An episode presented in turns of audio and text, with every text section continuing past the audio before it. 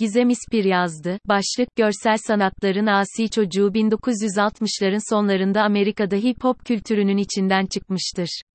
Grafiti yaparak ünlü olan ilk yazıcı Takı 183, New York'ta Yunan mahallesinde duvarlara keçeli kalemle imza atmaya başlamış bir postacıdır.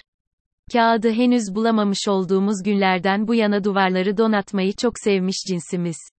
İlk çağlardan bugüne resimlerle, sembollerle, yazılarla bazen estetik, bazen mesaj kaygılı bir iz bırakma eylemi olmuş insan evladının.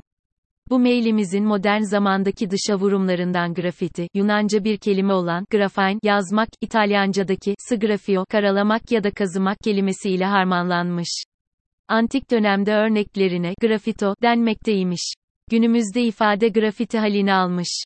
Dilimizde tam bir karşılığı yok diyebiliyorum. Duvar yazısı desek olmuyor örneğin, antik dönemden kalan fahişelik ilanları ya da gezip gördükleri yerlere isimlerini ve resimlerini kazıma gibi günümüz insanının halen ve özellikle öğren yerlerini ziyaretlerinde icra etmeye devam ettiği örnekleriyle tespit edilmiştir. 1961 yılında inşa edilen ve 1989'da çocuk halimizle bile yıkılışından duygularımızın çağladığı Berlin ya da utanç duvarı üzerinde, var olduğu süre içinde Almanya'nın her iki tarafında da protesto amaçlı yazı ve çizimlerle ile temellenmiş ve 1960'ların sonlarında Amerika'da hip hop kültürünün içinden çıkmıştır. Amerika'da sokak çeteleri propagandalarını yapma ve sınırlarını çizme yöntemi olarak kullanmış. Grafiti yaparak ünlü olan ilk yazıcı Takı 183, New York'ta Yunan mahallesinde duvarlara keçeli kalemle imza atmaya başlamış bir postacıdır. 1971 yılında New York Times gazetesinde kendisiyle ilgili bir makale yayınlanmış ve sonrasında gençler arasında bir akım başlamış. İsimlerini, lakaplarını, imzalarını ya da kendilerini anlatan çizimlerini, yani izlerini, şehrin her tarafındaki duvarlara yazmış, boyamışlar. Şehirdeki binaların dışına koruyucu kaplanmasıyla yerin altına, metrolara inen grafiti, otoriteye karşı bir dışa vurum haline gelmiş. Amerika'dan Avrupa'ya ve Türkiye'ye, savaşa, ırkçılığa karşı, feminist hareket destekçisi örnekleriyle bir ifade biçimi olarak buradan başlamıştır. Günümüzde bir kamusal sanat icrası olarak kabul görmüş bir dal. Elbette ki ruhu hala asi.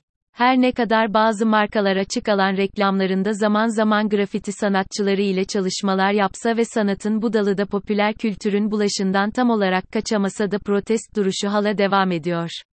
Savaşa, ırkçılığa karşı olanların, feminist hareket destekçilerinin bir ifade yolu olarak şehir duvarlarını süslüyor. Hep referans verdiğimiz toplumsal hafızaya duvarların, binaların üzerinden notlar düşüyor. Taze bir Kadıköylü olarak bu sokak sanatının birçok örneğiyle donatılmış bir mahalledeyim. Neredeyse tamamen gri şehirde ırkçılık karşıtı, hayvansever ya da sosyal devlet olunmasına dair mesajlarla ve eğlenceli görsel üretimlerle donatılmış renkli duvarlar, dükkan kepenkleri içimi açmıyor değil. Benim de abonesi olduğum ücretli bir sinema platformunun klasiklere övgü projesi için Furkan Nuka Birkun'un Sevmek Zamanı filminden ilham alarak yaptığı duvar çalışması semtin en çok fotoğrafı çekilen noktalarından biri.